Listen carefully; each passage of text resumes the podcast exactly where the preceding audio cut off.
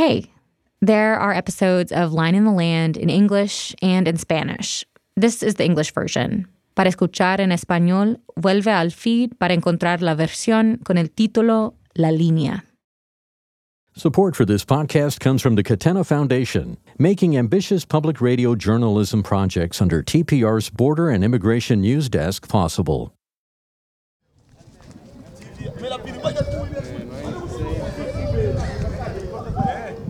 The mood was pretty upbeat at the Acuna migrant shelter on a sunny November morning. Domingue Paul and his wife Kathleen Fan Fan were lining up to board a bus, finally taking them away from this dilapidated building where they'd been living in limbo after deciding not to cross into the U.S. It's a good day. The couple stand with their luggage and two children. Creo que no vamos a llegar muy bien, si Dios quiere. Paul and Fan Fan are optimistic about staying in Mexico, getting a job, enrolling their kids in school so they can have a better life and education. Eso, es por eso que hicimos el, el trayecto para darlos una mejor vida. After we said goodbye, they traveled 400 miles south to make a home in the Mexican city of Torreon, where they had been promised help getting jobs and housing. But after they got there, everything changed. Fan Fan tells me over WhatsApp messages. Ay, amiga. A friend convinced them to go north and cross the border. They were detained by border officials, stripped of their personal belongings, and put in a freezing cold cell. Nos metieron en un aire acondicionado donde había mucho frío. Ay, es muy malo, muy malo, ¿no? She says her family spent nine days in detention. Then, in the middle of the night, they were suddenly woken up. Their hands and feet were bound. They were flown back to Haiti. Ay, había la gente llorando tanto. Y yo también llorando tanto en el avión. She remembers hearing the sobbing on the plane. She cried too. Hay gente que se pide, pide perdón. Ay, se puso, se puso de, de rodillas. Pidieron que no le deportaran. Some people even got on their knees, begging not to be deported, she says. Since arriving in Haiti, they've been living at her mom's house. They don't have clean drinking water or electricity. Her Chilean children are in a country completely foreign to them. Aquí estoy. Bueno, inconsolable. Her family was among the more than 10,000 Haitian nationals and children at the border in Del Rio who, after a long journey from Brazil or Chile, were sent on flights back to Haiti.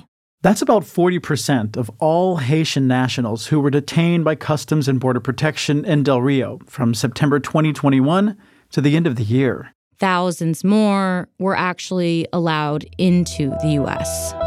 And there's also the Haitians that never even made it that far, like the thousands still in Mexico, where asylum claims from Haitians have skyrocketed. Their odyssey in pursuit of a better life continues. Texas Public Radio and the Houston Chronicle spent months reporting on this story.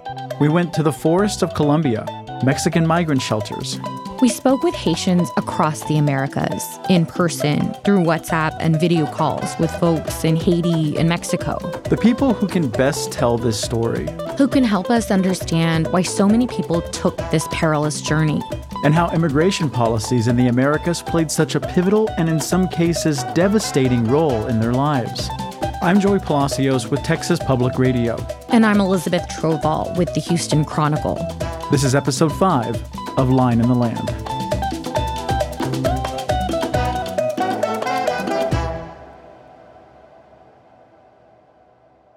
Okay, so before we continue with what happened with Paul and Fan Fan and the other Haitian families we've been following, we still haven't answered a couple of big questions. Like, why did all of these migrants end up in the small border town of Del Rio, Texas, of all places? Del Rio has seen a huge uptick in border traffic since 2020. To be clear, even the experts aren't sure why. But Jessica Bolter with the Migration Policy Institute has some ideas. I think there has been this this perception that it is um, one of the safer places to cross the border in terms of um, criminal organizations on the Mexican side. Bolter says word about that crossing point spread like wildfire on social media and WhatsApp. That's how many of the migrants I spoke with knew to cross there. It's also quite possible that there there were some some smuggling networks that had chosen that area and were directing people there. And there's the other burning question. Why did some Haitians get expelled while others were led into the US? So that is extremely murky. Bolter says she thinks some were let in for humanitarian reasons, but also there are also limits on detention capacity that made it more likely for migrants who couldn't be sent back to Mexico to be released into the US. These life altering decisions may have been made because of simple logistics.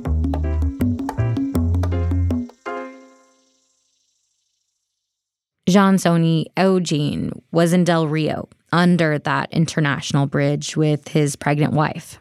They waited three days in triple digit temperatures with limited access to food and water.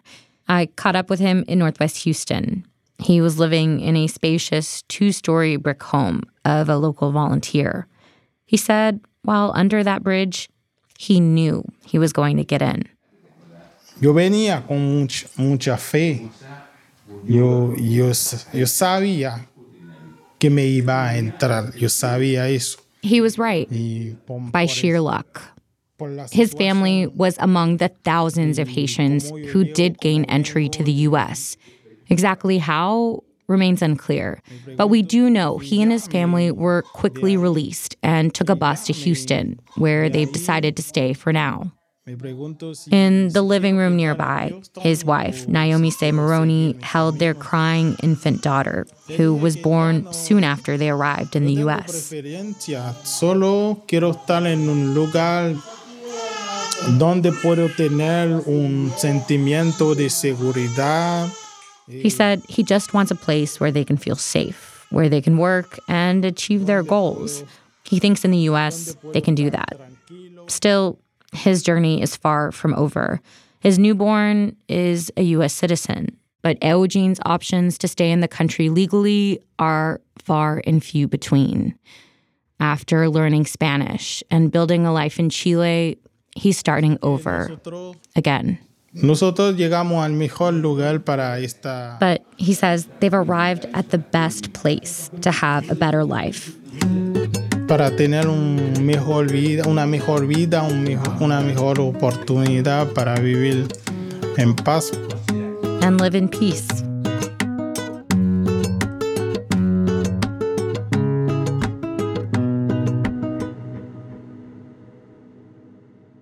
And then there's migrants like Jean Jean Baptiste, Remember the cheery Haitian guy coming from Brazil who I met traveling through the Colombian forest? We last saw each other last year on that rugged hike when his trip through the Darien Gap had just begun.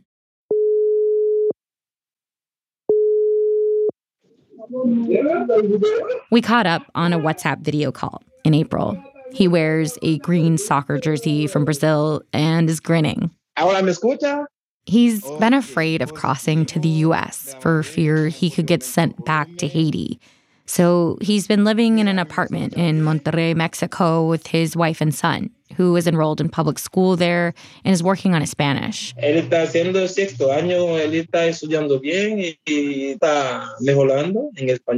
Él está haciendo sexto año, él está estudiando bien y está mejorando en español. Jean Baptiste says people there are pretty nice. They ask him tons of questions about who he is and where he's from.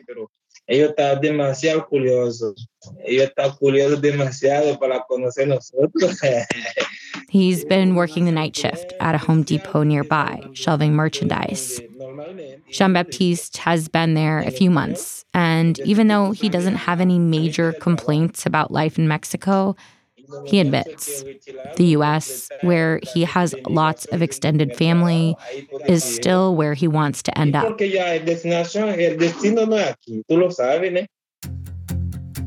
Here, Mexico isn't the destination, he says. It's the backup plan. More when we come back.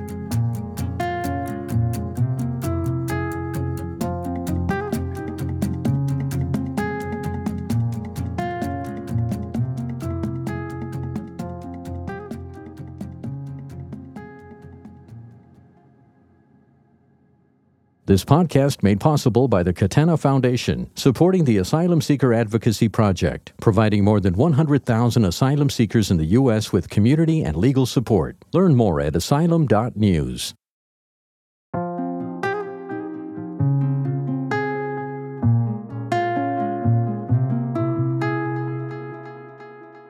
We're back. When I spoke with John Jean Baptiste in April, he told me he was waiting for Title 42 to be dropped. Then he might try to go to the US. But Title 42 wasn't ended. And yet, just a few weeks later, I got a WhatsApp message. Oye, buenas tardes. ¿Cómo está? Yo no te escucho. ¿Dónde tú metido? ¿Cómo que está la cosa? Bueno, nosotros estamos aquí en inmigración de Reynosa.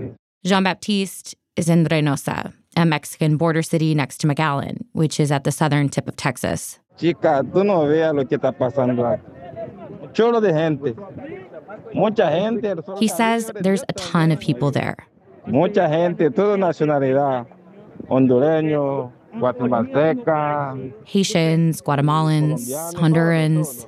He's been at a church shelter there, waiting around in pretty tough conditions, looking for a lawyer to help him get to the US. We stay in touch. Weeks later, he's still waiting.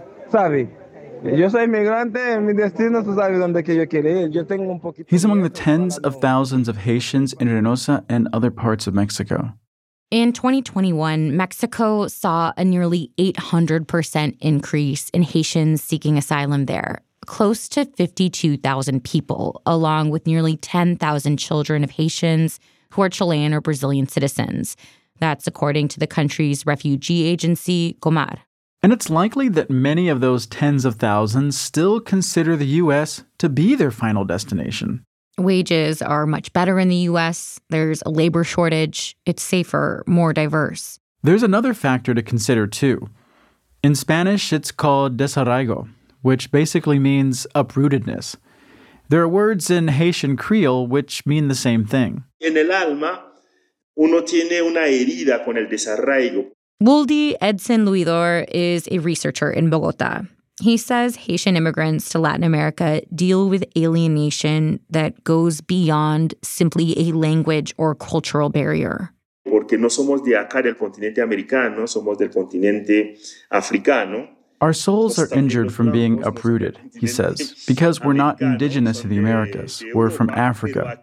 He himself is a Haitian immigrant in Colombia. Louidor says the U.S. offers something different for black migrants. El racismo pesa mucho. En Estados Unidos hay racismo, por supuesto. He says even though Haitians will have to deal with things like racism in the United States. Sabes también que en Estados Unidos va a haber mucho apoyo emocional. Es tu territorio, ahí hay tu música, ahí hay tu comida, ahí hay tu gente, ahí están los The U.S. has Haitian and other Caribbean communities, so Haitians are more likely to feel like they belong. We first caught up with Dachka in February. Dachka was the young woman with the radiant smile Stefania talked to in Acuna, who was so optimistic about what life could be like in Mexico, like Domingo Paul and Kechli Fan Fan. She lived in Mexico for almost eight months with her son and partner.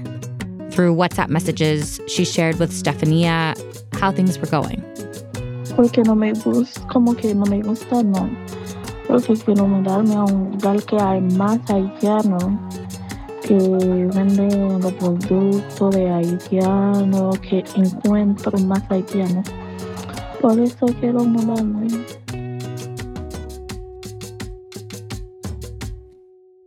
Dachka was struggling. She wanted to be somewhere where there was more of a Haitian community, somewhere where they sell more of the hair and beauty products that made her feel at home. Eso sí, que me falta demasiado como mujer. It was clear from her messages that Dachka was not happy. I lost track of her for a couple of weeks when suddenly, in early May, out of the blue, my phone rang. Porque ya no logré. Ay. que para cruzar si ahora estoy con mi familia. I made it, Dachka told me. I'm with my family now. She was living with family in Ohio. After spending three days in Reynosa, she was able to legally enter the US on a tourist visa. Then Dachka's cousin booked her, her son, and her partner plane tickets from Texas to Ohio. In early June, I made my own way to Ohio to see her and asked her about arriving in the US. No, o sea, o sea, o sea, lo que pasaba cuando baja el avión y muy grande y el inglés me mata. The airport, she explained, was a scary experience. Not only did she physically get lost, but she got lost in translation too. Everything was in English, which she doesn't speak. But luckily, Dachka heard a woman speaking Spanish who helped her find her way. Now, as we walk to the neighborhood store, she tells me how much she loves being surrounded by her family and how surprised she is at just how many Haitian products are sold in the US. Hay, hay plátano, hay muchas plátano, hay una cosa que se llama la, ¿cómo dicen la mano inglés? She says she's been coming across a lot of familiar foods, fruits and vegetables that she hasn't even seen, let alone tasted for almost six years. It's been a month since she arrived in the US, and she really is trying to adapt.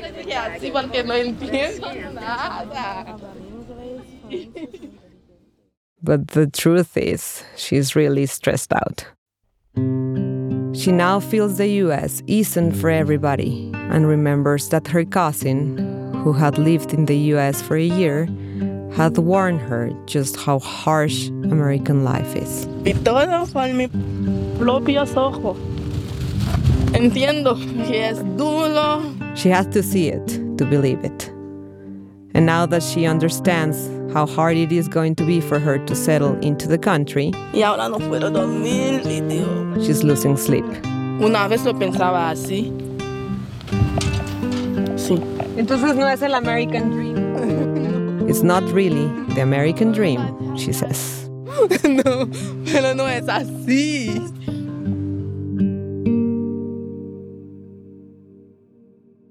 As for Fan Fan and Paul, the couple that was expelled back to Haiti after crossing in November, they had tried to get official paperwork in Chile, but were rejected there, and then rejected again by the US.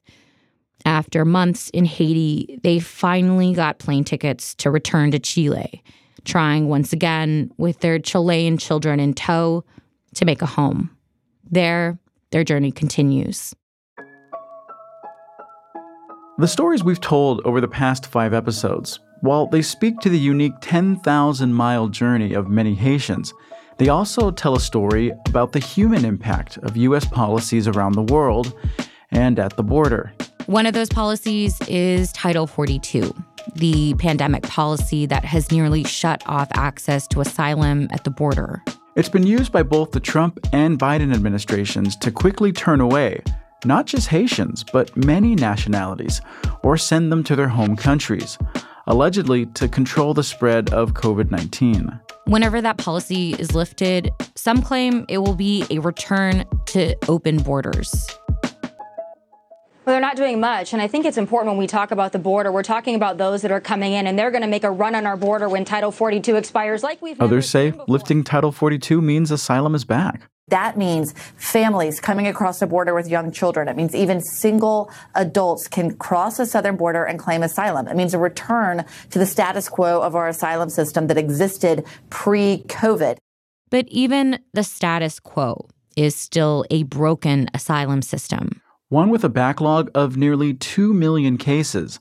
So people with and without valid asylum claims wait for years for their day in court. And in some courts, like those in Texas, it can be next to impossible to win a case, especially for Haitians and Central Americans, which is important context. Because this summer is likely to break new records when it comes to people arriving at the U.S. border. As people flee conditions in their own countries that have only deteriorated in recent years, like Venezuela. A global pandemic threatening an already dire situation. Or Ukraine. Russia's troops now occupy the theater that was bombed as hundreds sheltered. Or Haiti. The sound of gunshots on the streets of Haiti's capital, Port au Prince. At least 20 people have been killed over the past week alone. Many of them. The people leaving the crude realities of poverty, violence, war, corruption, starvation, they'll be at our doorstep, looking to cross the line in the land. And they'll be there, regardless of whether or not they get a warm welcome.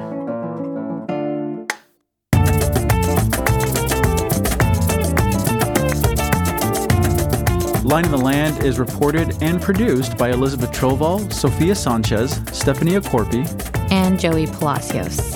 Our editor is Elisa Barba. Cultural Competency Assessment by Miriam Chaussee. Sound design and music by Jacob Rosati. Audio mixing by Bennett Smith. Special thanks to Dan Katz, Lily Thomas, and Maria Reeve. Line in the Land is a production of Texas Public Radio in collaboration with the Houston Chronicle.